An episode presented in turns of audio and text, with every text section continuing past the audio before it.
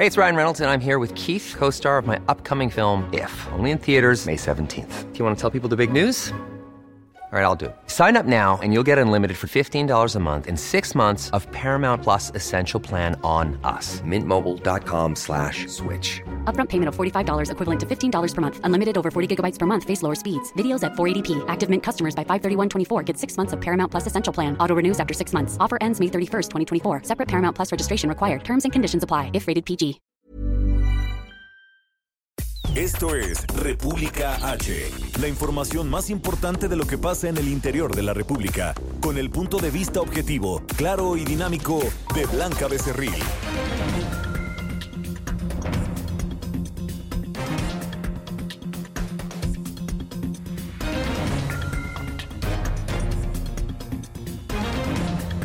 Muy buenas tardes, son las 12 del día en punto y hoy estamos transmitiendo total y completamente en vivo desde el Parque de los Venados, aquí en la línea 12, en la línea dorada desde el Museo de la Radio, donde tenemos una cabina y hoy el Heraldo Radio está transmitiendo completamente en vivo parte de su programación. Este sitio emblemático para la radio eh, mexicana y es que hay que recordar que ayer fue el Día Internacional de la Radio, así que a todos eh, las personas quienes amamos hacer radio les mando un fuerte abrazo, pero sobre todo muchas gracias a todos ustedes quienes todos los días a cualquier hora del día pues nos escuchan a través de la radio. Gracias, gracias por su fidelidad, gracias eh, por escuchar y también pues por tolerarnos algunas veces cuando pues decimos cosas que no debemos de decir. Oigan, también quiero felicitarlos porque hoy es el 14 de febrero. Hoy es Día del Amor y la Amistad. Yo espero que se la pasen increíble en compañía pues de sus seres queridos, ya sea de su novio, de su esposo o de sus amigos, en fin.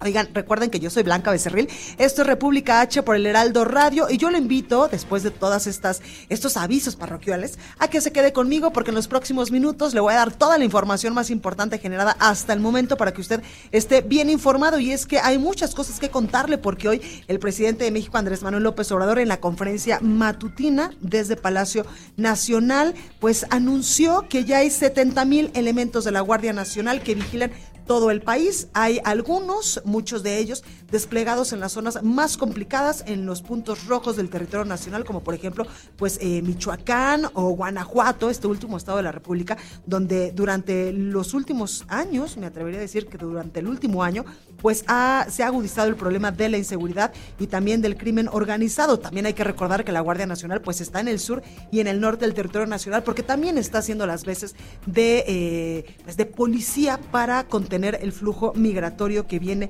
desde el sur del continente americano. Además, eh, también se anunció que van a abrir nuevos cuarteles o como ellos les llaman, nuevos, nuevas compañías en algunos, en algunos puntos estratégicos del país. También le tengo información importante porque se ha detectado en las últimas horas un caso sospechoso de coronavirus, esto en Oaxaca. Hasta el momento, pues, en nuestro país se ha librado y se ha librado bastante bien de este virus que se originó allá en China y que lamentablemente, pues, hasta el momento ha causado la muerte de 1.491 personas. En fin, entre otra, mucha información que le voy a manejar en los próximos minutos. Así que quédese conmigo. Recuerde que nos puede seguir a través de nuestras redes sociales. Estamos en Twitter, arroba el heraldo de México. También mi Twitter personal es arroba blanca becerril. Además estamos en Instagram, en Facebook, en YouTube completamente en vivo y en www.elheraldodemexico.com.mx. Ahí nos puede escuchar en estos momentos completamente en vivo. Aquí en la Ciudad de México nos oímos por el 98.5 de FM, en Guadalajara, Jalisco, en La Perla, Tapatía por el 100.3 de FM, en San Luis Potosí 93.1, en Tampico, Tamaulipas 92.5, en Reynosa 103.3, en Villahermosa, Tabasco 106.3 de FM también, en Acapulco, Guerrero 92.1, en el Valle de México y en otros estados que colindan con el Estado de México. Nos escuchamos por el 540 de AM y en Tijuana, Baja California y también en algunos, eh, pues en algunos puntos que colindan con la frontera hacia Estados Unidos. Nos escuchamos por el 1700 de AM. Recuerde, hoy estamos transmitiendo totalmente en vivo desde el Parque de los Venados, aquí en esta estación del metro, donde está el Museo de la Radio. Y sin más, vamos a un resumen de noticias y comenzamos. En resumen. Esta mañana, integrantes de organizaciones feministas se congregaron afuera de Palacio Nacional para protestar por el feminicidio de la joven Ingrid Escamilla. Escuche.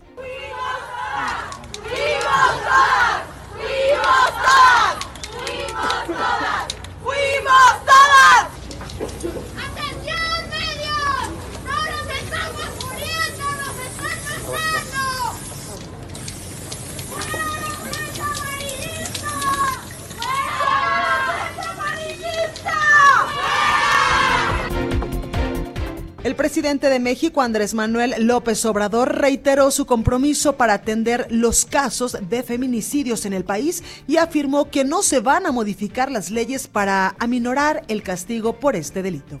Uno, estoy en contra de la violencia en cualquiera de sus manifestaciones. Dos, se debe proteger la vida de hombres y de mujeres, de todos los seres humanos. Tres, es una cobardía agredir a la mujer. Cuatro, es un anacronismo, un acto de brutalidad, el machismo. Cinco, se tiene que respetar a las mujeres. Seis, no agresiones a mujeres. Siete, no a crímenes de odio contra mujeres. Ocho, castigo a los responsables de violencias contra mujeres. Nueve, el gobierno que represento se va a ocupar siempre de garantizar la seguridad de las mujeres. Diez, vamos a garantizar la paz y la tranquilidad en México. Pues ahí el decálogo que enumeraba el presidente Andrés Manuel López Obrador de lo que está haciendo su administración para detener el feminicidio en el país. Por otro lado, el presidente indicó que la Guardia Nacional ya se ha desplegado en 150 regiones del país y ya cuenta con más de 70 mil elementos. Irma Heréndida Sandoval, secretaria de la Función Pública, informó que han detectado irregularidades en el ejercicio del presupuesto durante el sexenio pasado, el sexenio del expresidente Enrique Peña Nieto, por más de 544 mil millones de pesos. El embajador de España en México, Juan López Dóriga, reveló que además de la extradición del ex director de Pemex, Emilio Lozoya, el gobierno de México ha solicitado la entrega de otra persona. Escuche. ¿Alguna otra petición del gobierno de México contra otros funcionarios mexicanos que estén involucrados en actos presuntamente delictivos? Y creo que hay una solicitud de, extradición, ¿eh? alguna, alguna otra sí. Pero le puedo dar los Déjame que lo compruebe. La Secretaría de Salud a nivel federal reportó que actualmente en México hay un caso sospechoso de coronavirus en una persona del estado de Oaxaca. Y el gobierno de China informó que la cifra de muertes a causa del nuevo coronavirus se elevó a 1.491 personas, mientras que los contagios ya superan los 64.000 casos. La nota del día. Bueno, pues comenzamos con toda la información y antes que otra cosa quiero saludar a todas las personas que están exactamente aquí afuera del Museo de la Radio, que en estos momentos pues están transitando, tomando el metro de la Ciudad de México porque van pues a sus lugares de trabajo o a su casa o a visitar tal vez al novio o a la novia. ¿Verdad que sí, señor? Bueno, pues ahí lo tenemos. Estamos transmitiendo totalmente en vivo desde el Parque de los Venados en la línea 12, en la línea dorada del Metro de la Ciudad de México. Y vamos con toda la información porque al anunciar que este fin de semana inaugurará instalaciones de la Guardia Nacional, el presidente de México, Andrés Manuel López Obrador, en su conferencia matutina, dijo que hoy ya hay más de 70 mil elementos desplegados en el país. También, eh, pues decía y explicaba que ya están cubiertas las 150 regiones del país, las más complicadas, los puntos rojos y este año se busca también crecer porque aunque aclaró que este número de elementos es el doble de lo que tenía la Policía Federal, pues aún se tiene que reforzar las eh, estrategias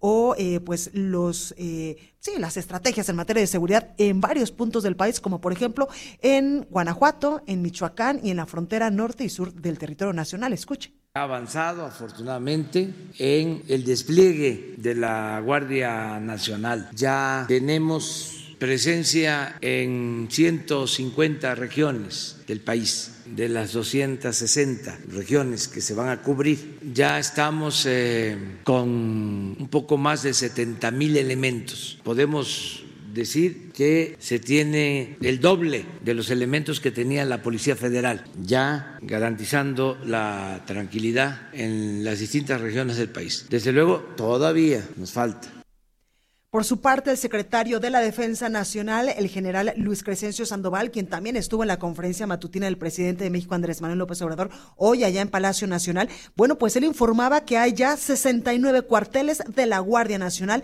que se encuentran listos, sobre todo en los estados de Guanajuato, en Jalisco y en Michoacán, estados principales donde lamentablemente la incidencia delictiva sigue a la alza y el narcotráfico, el crimen organizado y la delincuencia organizada pues no cesan. Escuche parte de lo que decía el secretario de la Defensa Nacional. En el 2019 se proyectaron 81 compañías de Guardia Nacional. Se le dio la prioridad a los estados de Guanajuato, de Jalisco y de Michoacán. Eh, en ellas se están construyendo 18 eh, compañías en Guanajuato, 29 eh, en Jalisco, 22 en Michoacán, estas 69 ya están concluidas, eh, son las que ya eh, se iniciarán su inauguración. Tenemos otras en proceso para completar las 81. Eh, Tenemos tres en Durango, una en San Luis Potosí, tres en Tamaulipas, una en Chihuahua, una en Baja California, una en Sonora y dos en Sinaloa para hacer el total de 81 instalaciones de la Guardia Nacional a nivel compañía.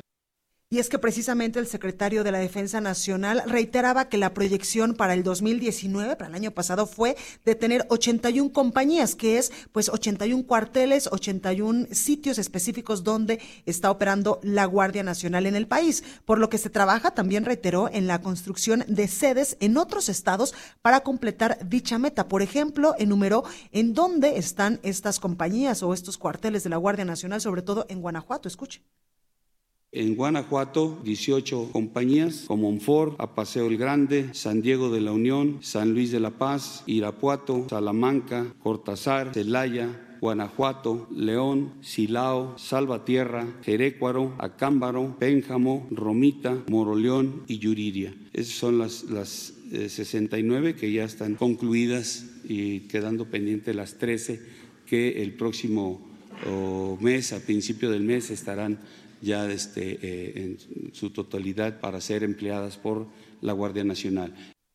Y es que en estos momentos hay 81 cuarteles u 81 compañías y en este sentido, pues estos eh, lugares tienen una capacidad de albergar entre 120 y 150 hombres de la Guardia Nacional dentro de estas coordinaciones regionales para atender la seguridad de la sociedad. El general Crescencio, eh, Luis Crescencio Sandoval, pues también enlistaba los municipios de Michoacán y de Jalisco en los que fueron construidas las instalaciones e informaba también que para este año 2020 se tienen proyectadas, además de esas 81, 76 instalaciones más. Escuche. Y para el 2020 tenemos proyectados 76 instalaciones. Ahorita estamos en el proceso de coordinar con los gobernadores de los estados y con los presidentes municipales los eh, terrenos. Ya tenemos la mayoría, estamos afinando los, los, últimos detalles para que una vez que se entreguen estas eh, instalaciones ya concluidas, nuestros ingenieros pasen a seguir la construcción de las que corresponden al 2020. Y haciendo cuentas, si el secretario hoy en la mañana anunció 76 instalaciones más de la Guardia Nacional en el territorio nacional, más las 81 que ya tenemos del 2019, darán un total al final de este 2020 de 157 cuarteles o compañías de la Guardia Nacional en el territorio, en el territorio mexicano. También hoy al presidente López Obrador le preguntaban si es necesario la protección de la Guardia Nacional de estos elementos de seguridad para la construcción del tren Maya, un proyecto emblemático de esta administración en el sur del país. Y esto fue lo que contestó. La verdad es que no hemos tenido problema en la construcción, a diferencia de la construcción del aeropuerto de Santa Lucía, que llovieron amparos. En el caso del tren Maya, solo se ha presentado uno en un tramo y ya se está este, atendiendo para tener un parámetro. El antecedente, creo que en el caso del aeropuerto fueron como 140 amparos. Entonces fue distinto. Eh, lo del tren Maya no, afortunadamente. Y ya que hablamos de las conferencias matutinas que todos los días eh, pues imparte eh, el presidente Andrés Manuel López Obrador, la mayoría de ellas, me atrevería a decir que el 98% en Palacio Nacional aquí en la Ciudad de México, bueno, pues eh, sobre esto el Partido Acción Nacional demandó al presidente López Obrador suspender la transmisión de sus conferencias de prensa matutinas en los estados de Hidalgo y Coahuila, esto debido a que pues precisamente ya arrancan los procesos electorales en ambas entidades a través de una queja contra el presidente enviada al Instituto Nacional Electoral, el PAN, acusó violación al principio de imparcialidad ante la difusión en medios nacionales de sus conferencias mañaneras, puesto que se considera como una propaganda a favor del partido Morena. El secretario de Estudio y Análisis Estratégico del CEN, del Comité Ejecutivo Nacional del PAN, Fernando Rodríguez Doval, informó que a partir de hoy y hasta el 8 de marzo se van a realizar pues estas precampañas allá en Hidalgo y posteriormente el registro de candidatos será entre el 3 y el 8 de abril y finalmente la campaña será el 25 de abril al 3 de junio. Por eso es que el PAN ha pedido al INE que las conferencias matutinas del presidente López Obrador pues no se transmitan en Hidalgo y también en Coahuila, dos estados del país donde en este 2020 pues tendremos procesos electorales. Y vamos ahora con mi compañera Leticia Ríos porque la Asociación Nacional de Alcaldes hizo un llamado al gobierno federal para reactivar la economía para elevar, por supuesto, la recaudación y destinar más recursos a los municipios. Leti, ¿cómo estás? Adelante. Hola Blanca, qué gusto saludarte. Efectivamente, eh, el recorte de recursos federales para los municipios en el presupuesto para el ejercicio fiscal 2020 fue del 12% en promedio, aseguró el presidente de la Asociación Nacional de Alcaldes, la ANAC, Enrique Vargas del Villar. Destacó que dichos recortes son una consecuencia del estancamiento que tiene la economía nacional, lo cual está afectando la recaudación de impuestos, por lo que el gobierno federal no cuenta con los suficientes recursos para destinar a los municipios. Precisó que cada una de las partidas presupuestales tuvieron reducciones en diferentes porcentajes para este 2020, los cuales van del 4 al 12%. El presidente de la ANAC eh, destacó que la asociación, eh, bueno, él como representante de esta asociación conformada por presidentes municipales del PAN, eh, platicó ya con el coordinador de Morena en la Cámara de Diputados, Mario Delgado, con quien se volverán a reunir la próxima semana para plantearle la necesidad de pues de incrementar eh, o por lo menos de no recortar esto, estos presupuestos eh, de los programas federales que van destinados a los municipios. Y bueno, eh, hizo un llamado al gobierno federal para que se reactive la economía a través de la inversión privada. Él dice que de esta manera, pues ya con, con mayores ingresos, los ciudadanos, los contribuyentes podrán pagar sus impuestos y entonces se contará con recursos para destinar a los municipios. Respecto al Fondo Estatal de Fortalecimiento Municipal, el FEFOM, eh, precisó que en el Estado de México eh, sufrió un recorte del 50%, sin embargo, eh, nos explicó que el año pasado se había incrementado a 4 millones de pesos, a 4 mil millones de pesos, perdón, pero no se utilizaron todos esos recursos, por lo cual este recorte em, para este año, eh, quedando en 2.500 millones de pesos, pues es adecuado, ya que no se, no se requirieron los recursos eh, adicionales el año pasado. Entonces, pues él nos comentaba que se quedaron tablas, él dice que es eh, un poco de aire lo que se tenía, pero que no afectará severamente a los municipios del Estado de México. Hasta aquí mi reporte, Blanca. Ahí lo tenemos, Leti, gracias. Buenas tardes. Buenas tardes. Expo Antaria Alimentaria a México 2020. Consolida alianzas y negocios el 31 de marzo, primero y 2 de abril. Presenta. Recorrido por el país. Bueno, y vamos con nuestro compañero José Ríos porque hay que darle una noticia que la verdad que indigna a la sociedad y sobre todo a las mujeres. Y es que precisamente una mujer fue recluida y abusada en un penal varonil de Zacatecas. José, cuéntanos. Buenas tardes. En efecto, como bien dices, La Secretaría de Seguridad Pública de Zacatecas confirmó que una mujer sí fue recluida en el penal marunil del municipio de Celaya, mismo donde fue víctima de abusos y violaciones por más de 30 días, Blanca. Ante esta situación, el secretario general de Seguridad Pública Estatal, Ismael Camberos, confirmó que fue despedido el director de este centro penal, Adán Rosario Jiménez, ante el caso de violación de derechos humanos de una mujer recluida en este penal. Sin embargo, Jesús Sala Dávila, secretario general del Gobierno del Estado, reconoció que el público, eh, que reconoció, perdón, que el servidor público cometió dicho delito y se encuentra prófugo. Además, dijo que el fallo al sistema de la Secretaría de Seguridad y a la de Zacatecas por este actuar. La Fiscalía indicó que se encuentra abierta la carpeta de investigación y aún no cuenta con la orden de aprehensión de este director, la cual podría todavía tardar en, en, en realizarse perdón, horas o días. Por otro lado, Blanca, déjame informarte que en el Estado de México, en el municipio de Catepec, esta mañana nos informaron de que un sujeto fue detenido por policías municipales tras confesar su supuesta autoría el asesinato de su novia Brenda Jocelyn, de 24 años, quien fue reportada Blanca como una mujer desaparecida el pasado 12 de febrero. El detenido, identificado como Abraham Raimundo, de 24 años, relató a las mismas autoridades que él asesinó a golpes a su pareja para después subir su cuerpo a la azotea de su domicilio con la intención de quemarla y tirarla en el baldío. Las autoridades municipales detallaron que el sujeto fue detenido este jueves mientras caminaba sobre la carretera Texcoco-Lechería en la colonia San Isidro Tlatenco, donde los policías lo interceptaron cuando, cuando intentaba cruzar la realidad.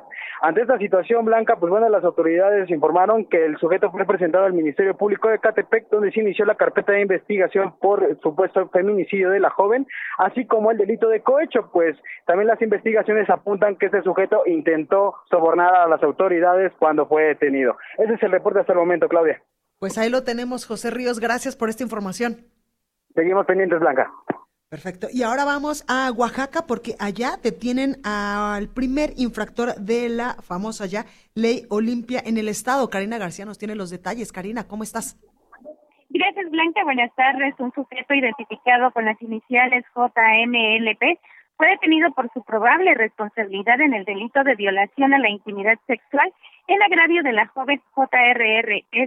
Constituye el primer caso en donde una persona es vinculada a proceso a partir de la aprobación de la ley Olimpa aquí en Oaxaca. La Fiscalía General del Estado informó que el probable responsable fue detenido en inmediaciones del municipio de Santa Cruz, Jojocotlán, a unos 15 minutos de la capital del estado, por lo que fue presentado de forma inmediata a la autoridad competente. En este sentido, te comento que de acuerdo con la causa penal 53 diagonal 2020, la víctima sostuvo una relación sentimental por cuatro años con CGL, quien le había solicitado fotos y videos de contenido sexual.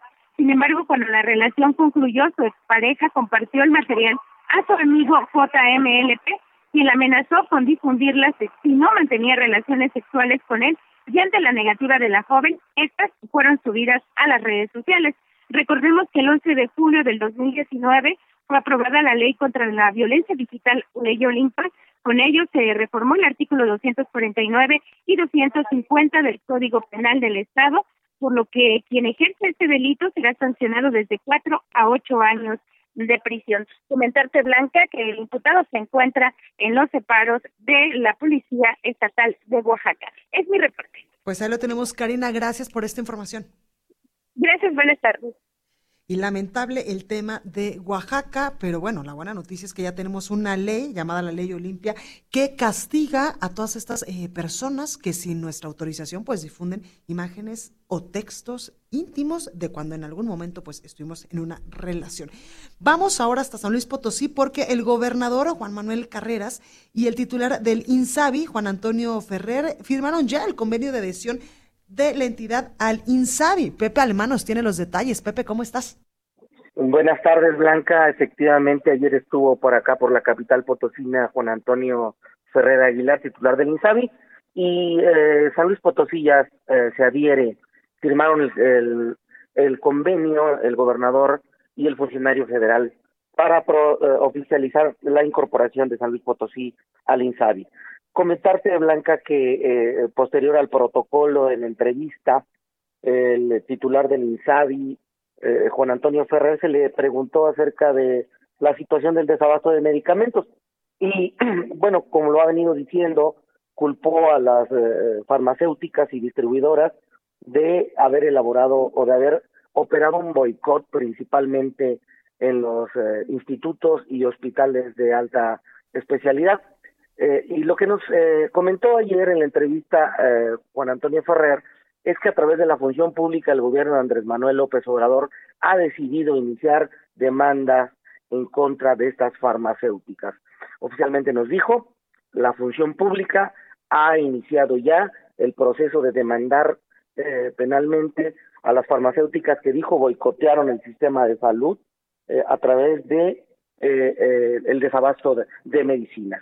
Eso fue lo que nos comentó ayer Juan Antonio Freire aquí en la capital Potosina Blanca. Pepe, muchas gracias. Gracias.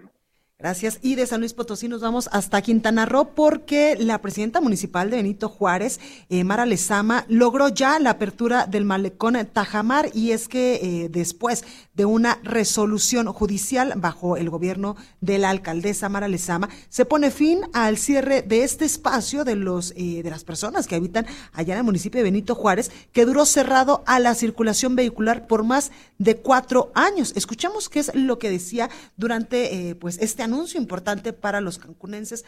Eh, Mara Lezama, la presidenta municipal de Benito Juárez. Quiero compartir con ustedes un gran logro, un gran logro como ciudadanos. Algo histórico que no solo nos compete a nosotros, sino que alcanzará a las generaciones que vienen. Hoy, esta noche, con mucha alegría puedo decirles que Malecón Tajamar estará abierto en sus vialidades para que toda la ciudadanía pueda disfrutarlo. Se trata, como ustedes saben, de un bello espacio que llevaba años sin poder ser utilizado en su esplendor natural. Se ha logrado una victoria legal, contundente, que lleva un mensaje positivo para todo México. Sí se puede. Malecón Bueno, pues parte de las declaraciones de la alcaldesa de Benito Juárez, Mara Lezama. Yo soy Blanca Becerril, esto es República H, hoy transmitiendo completamente en vivo desde el Parque de los Venados, aquí en el metro de la Ciudad de México. Vamos al sacapuntas de este viernes, no se vaya, que yo regreso con más. Grandes negocios, capacitación especializada en networking para el sector comercial y alimentario. Todo en Expo Antad Alimentaria México 2020. Forma parte de esta comunidad internacional de empresas y consolida grandes negocios. 31 de marzo, 1 y 2 de abril en Guadalajara. Informes al 5555-809900 y en expoantad.com.mx. Heraldo Radio. Estamos de regreso con la información más importante de la República en República H, con Blanca Becerril transmitiendo en Heraldo Radio, en resumen.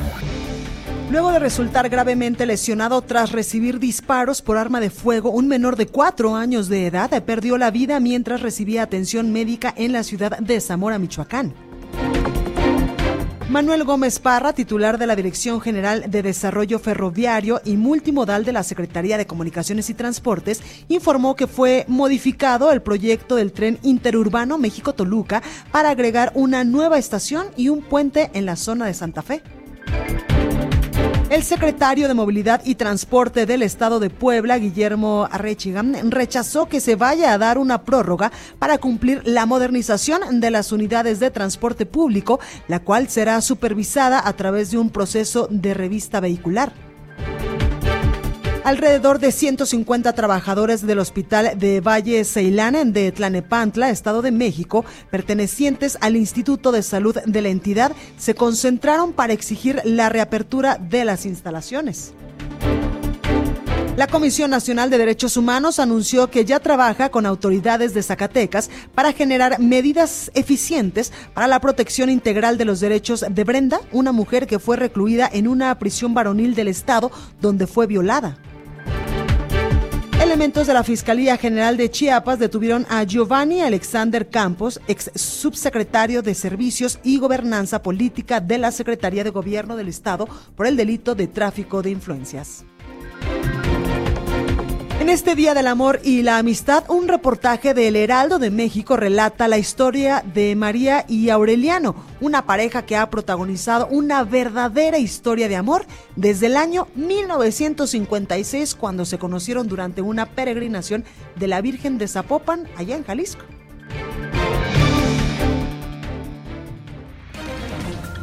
Continuamos Continuamos con más información, hoy transmitiendo en vivo desde la estación del metro Parque de los Venados, donde se encuentra una cabina increíble, súper bien equipada, con un gran equipo del Museo de la Radio. Y vamos con más información porque ayer estuvimos eh, pues presentes en el primer informe de gobierno del gobernador de Morelos, Cuauhtémoc Blanco, y él al reconocer que eh, pues su máximo el máximo o la máxima prioridad y el máximo reclamo en Morelos es la restitución de la seguridad y la paz, eh, pues él aseguraba que recibió una policía desprotegida y abandonada, porque incluso decía que otras administraciones habían dejado o habían dicho que habían dejado cinco mil policías y que los habían engañado, que habían engañado incluso a la ciudadanía, porque hasta el momento, después de un año, solamente la administración pasada había reclutado a 3.806 elementos estatales y municipales. El gobernador de Morelos decía y reiteraba que esta corporación estaba desprotegida, mal pagada, mal equipada, abandonada por el Estado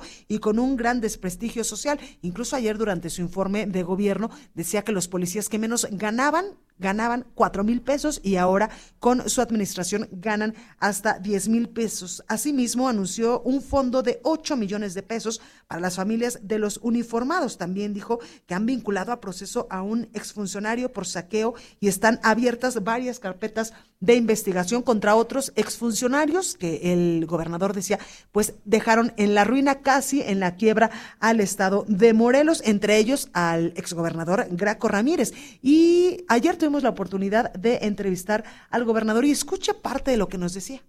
Continuamos con más en República H aquí por el Heraldo Radio y hoy me encuentro con el gobernador de Morelos, Cuauhtémoc Blanco, quien ayer presentó su primer informe de labores. ¿Cómo te sentiste, Cuauhtémoc? Cuéntanos. Bien, Blanca, muy, muy contento, este, muy feliz de este primer año. No es fácil. Claro. Nos lo dejaron este, en las ruinas este, este estado, pero bueno, vamos este, haciendo estrategias para sacar el, el, estado adelante. Oye, gobernador, fuiste o estás considerado como el mejor futbolista de México. En el Club América metiste más de 50 goles. ¿Cómo es ser gobernador cuando fuiste pues una estrella del fútbol mexicano? Pues no es fácil, uh -huh. no es fácil. Sabía a lo que me iba a encontrar con eficiencias este, económicas del Estado, políticos este, que no me quieren ver aquí porque les estorbo. Entre ellos el exgobernador. El exgobernador y algunos políticos que le han hecho muchísimo daño aquí al Estado, uh -huh. que ahora se están haciendo su mismo partido. Y les digo, bueno, pues ¿qué han hecho ustedes? Uh -huh. Ustedes son morelenses. Creo que eh, no han hecho nada.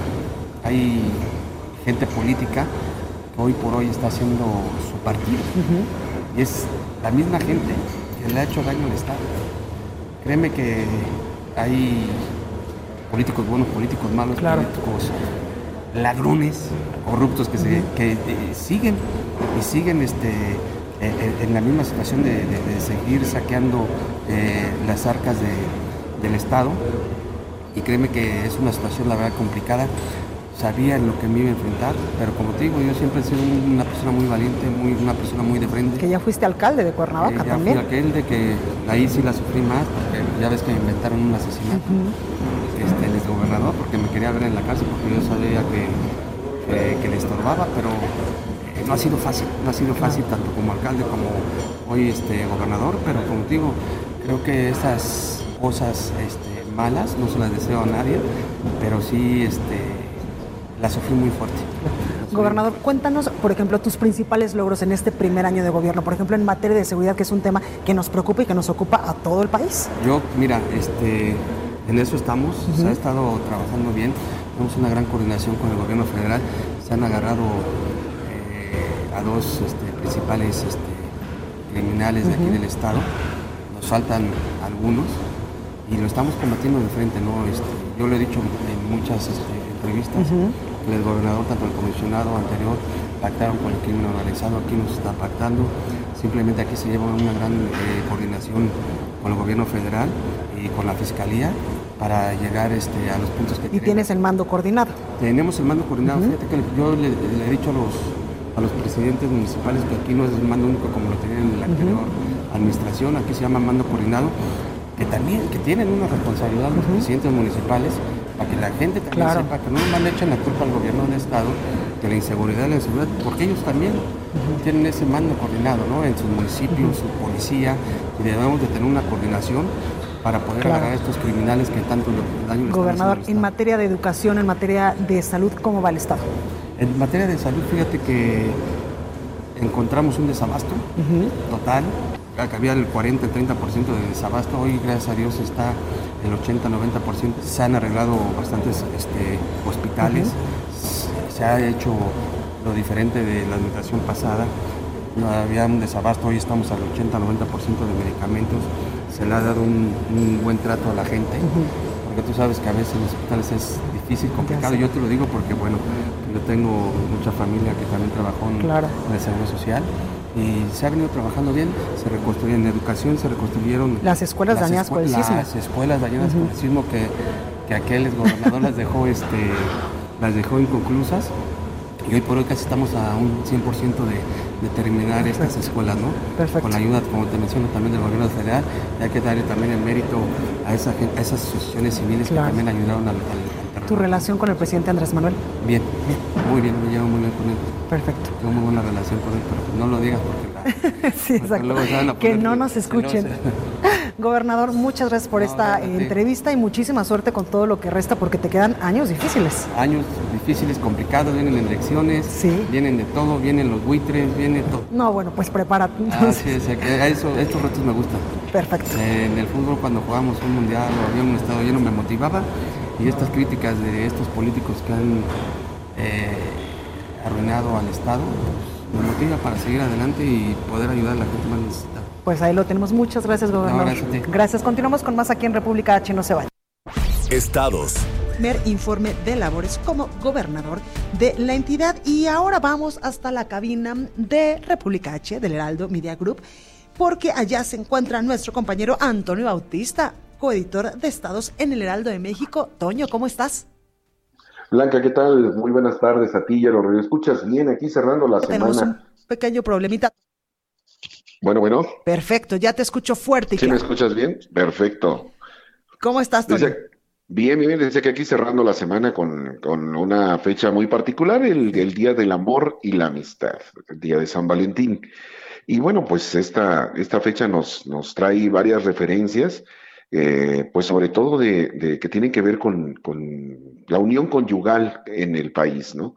Y en esta parte, pues está, eh, eh, tiene, vamos, un papel muy importante como, en, todos los aspectos del país, que es precisamente la edad de las mujeres que se, que se casan, pero hay una tendencia reciente de muchas mujeres que, aunque se casen, aunque haya una unión, se vayan han preferido incluso en algunos casos la unión libre, postergan también eh, eh, la posibilidad de, ser, eh, pues de ser mamás. y esto pues tiene ciertas repercusiones en, diferentes ámbitos.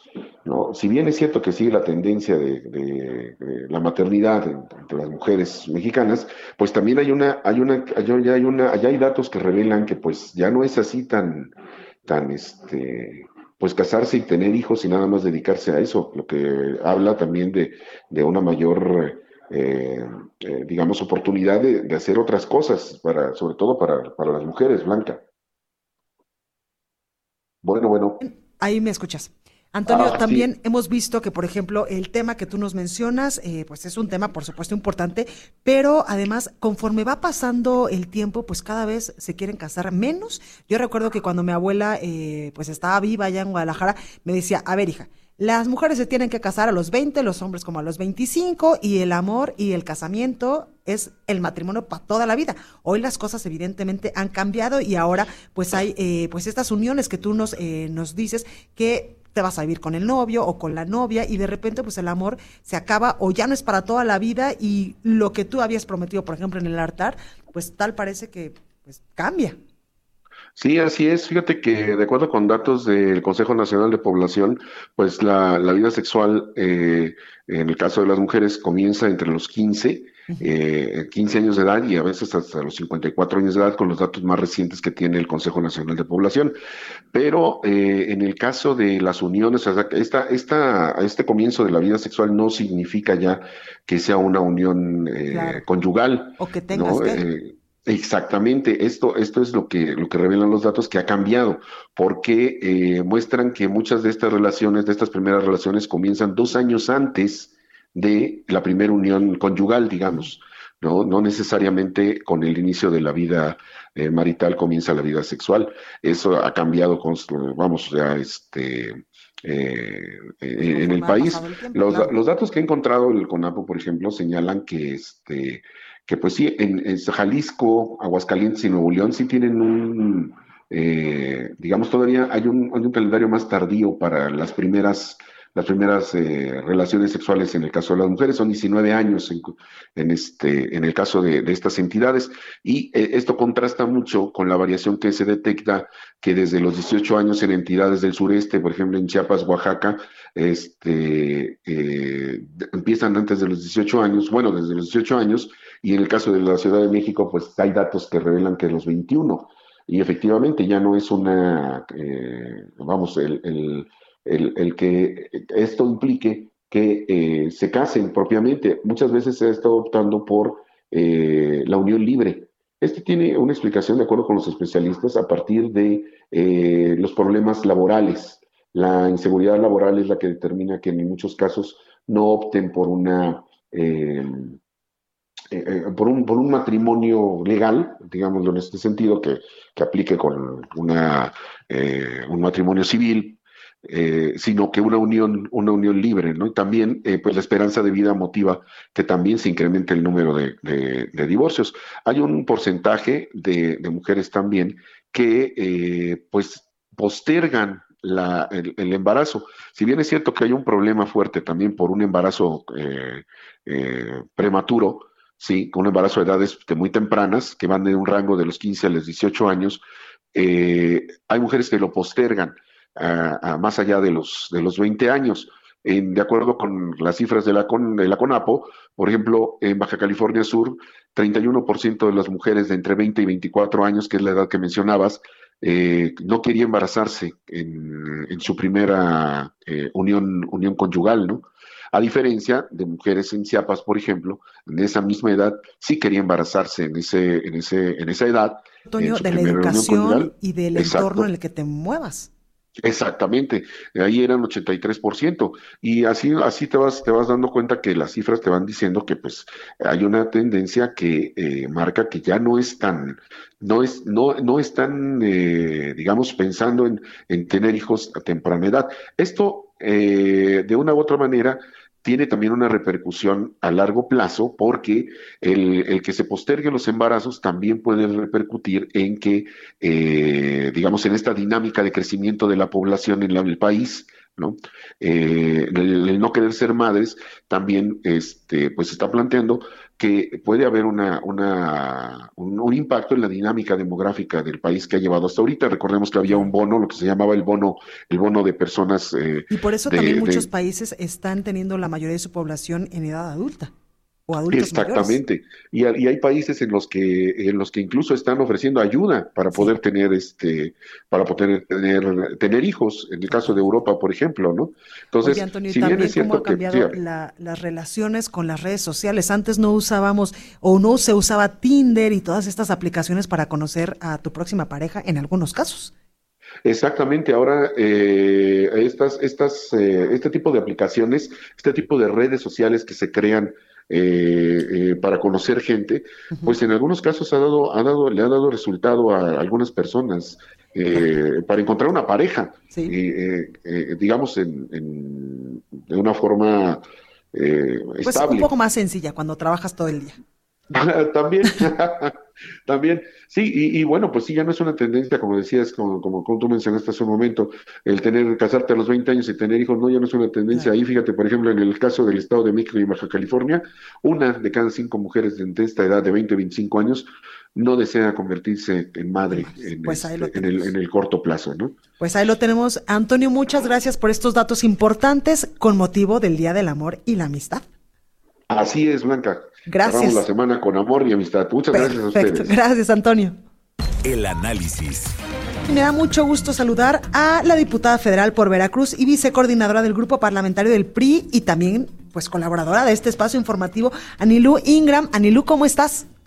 Querida Blanca, muy bien, muy contenta de estar como cada viernes en este espacio. Qué gusto saludarte. Igualmente, Anilu, lo malo es que cada viernes tocamos temas sensibles, temas que preocupan y ocupan a toda la sociedad mexicana y el tema de los feminicidios pues no es la excepción, que es un tema que tú traes en el Congreso que estás eh, pues empujando no es la excepción y es un tema que no es de moda, ¿sí? Esta semana en mi videocolumna del Heraldo precisamente hablé de lo que hemos fallado en cuanto hace el feminicidio máxime por el trágico asesinato de Ingrid, por las terribles reacciones, acciones y hasta omisiones que se dieron por este lamentable suceso.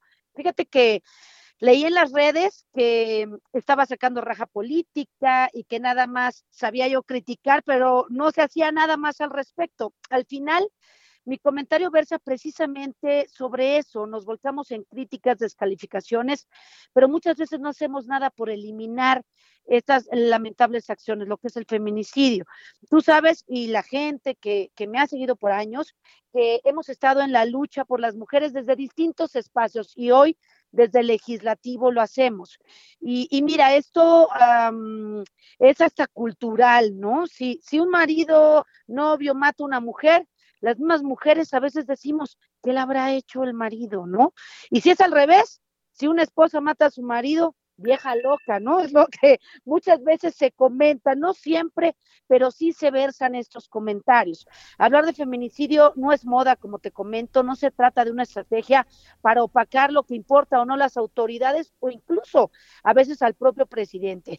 Así que más allá de esto, no solo se trata de hablar, se trata de accionar para que entre todos erradiquemos la violencia de género. Esto es un fenómeno social que debe erradicarse desde raíz. Exactamente y, en algunas ocasiones, no sé si hemos pensado qué sucede con los menores de edad que perdieron a su madre. Como por ejemplo el caso de Ingrid, esta joven que pues fue asesinada brutalmente por su pareja en la delegación Gustavo Madero, que era de Puebla y que tenía un niño pequeñito autista. Un niño pequeñito autista y aparte eh, vio todo este terrible feminicidio lamentablemente. Entonces, ¿qué pasa con ellos? ¿Cuántos de ellos su mamá era el único sostén? ¿Cuántos se quedan solos ante el mundo? Sí, quiero decirte que gracias a los feminicidios, cada 24 horas en promedio, de acuerdo a cifras oficiales, quedan huérfanos 19 niñas, niños o jóvenes. Hoy hay tantos apoyos universales para tanta gente y ¿por qué no darles prioridad a las niñas o niños que se quedan en situación de orfandad por feminicidios? Por eso quiero decirte, eh, Blanca, que ya está enlistada una reforma a la Ley General de Víctimas a la ley, y a la Ley General de Acceso a las Mujeres a una Vida Libre de Violencia para que se les dé la atención que requieren. Es una iniciativa que voy a presentar esta siguiente semana y lo que se busca es que el gobierno federal y estatal se vuelquen de inmediato a atender a estas niñas y niños que perdieron a sus madres y se les asigne recursos presupuestales necesarios para cubrir las medidas de ayuda inmediata, asistencia y atención. Y a la par, propongo la creación de un registro para que la Comisión Ejecutiva o las comisiones de víctimas en las entidades federativas atiendan y garanticen la satisfacción de sus necesidades, tanto de alimentación, de educación, atención médica y psicológica. Así que les estaré platicando cómo, cómo avanzamos con esta iniciativa. Claro. Oye, Anilú, y pues durante toda la semana el presidente Andrés Manuel López Obrador en sus conferencias matutinas también ha hablado al respecto y hoy ya decía pues un decálogo de las acciones que eh, están emprendiendo para cuidarnos a todas.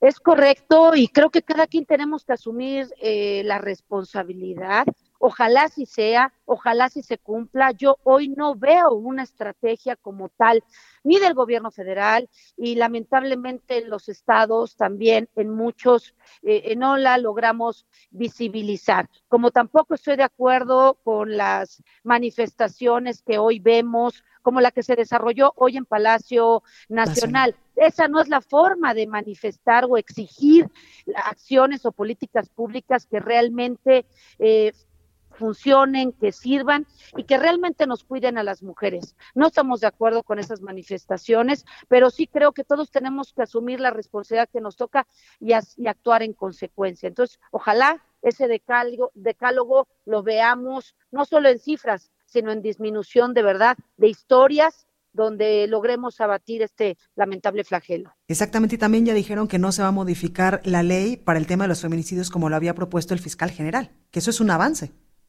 Es correcto, es un avance y le vamos a dar el seguimiento pertinente a este tema. Qué bueno que las manifestaciones, qué bueno que los comentarios surgieron efecto y, y hoy bueno, creo que podemos hablar de que, de que vamos poniéndonos de acuerdo poco a poquito en esa materia. Pues ahí lo tenemos, Anilu Ingram, diputada federal por Veracruz y vicecoordinadora del grupo parlamentario del PRI. Gracias por, pues todos los viernes estar eh, aquí en este espacio informativo con información importante de lo que se está haciendo en el país, sobre todo en tema legislativo. Gracias a ti, Blanca, por la oportunidad y feliz día a todos. Igualmente. Que la a todo dar y tú también. Te mandamos un abrazo, Anilu. Igualmente, Blanca, gracias. Gracias. Bueno, pues hasta aquí este espacio informativo. Yo soy Blanca Becerril. Esto fue República H, hoy transmitiendo completamente en vivo desde el Parque de los Venados, aquí en la línea 12, en la línea dorada del metro de la Ciudad de México, donde pues está el Museo de la Radio. Si usted tiene tiempo de pasar por esta estación, venga, porque además de que está esta cabina que está muy bonita y donde pues muchos de nosotros, los locutores, venimos a transmitir eh, completamente en vivo nuestros programas, hay también un pequeño museo de los artefactos de las cosas importantes de la historia de la radio en nuestro país. Bueno, yo le deseo que pase un excelente día. Por favor, muchos besos y muchos abrazos y muchas cosas lindas porque hoy es día de San Valentín, día de los enamorados. Aunque mi productora me saque la lengua como en señal de guácala, ella, ella está incluso casada, así que no diga nada. Oigan, los espero el día lunes en punto de las 12 con más información. Cuídese mucho, por favor, y que tenga un excelente fin de semana.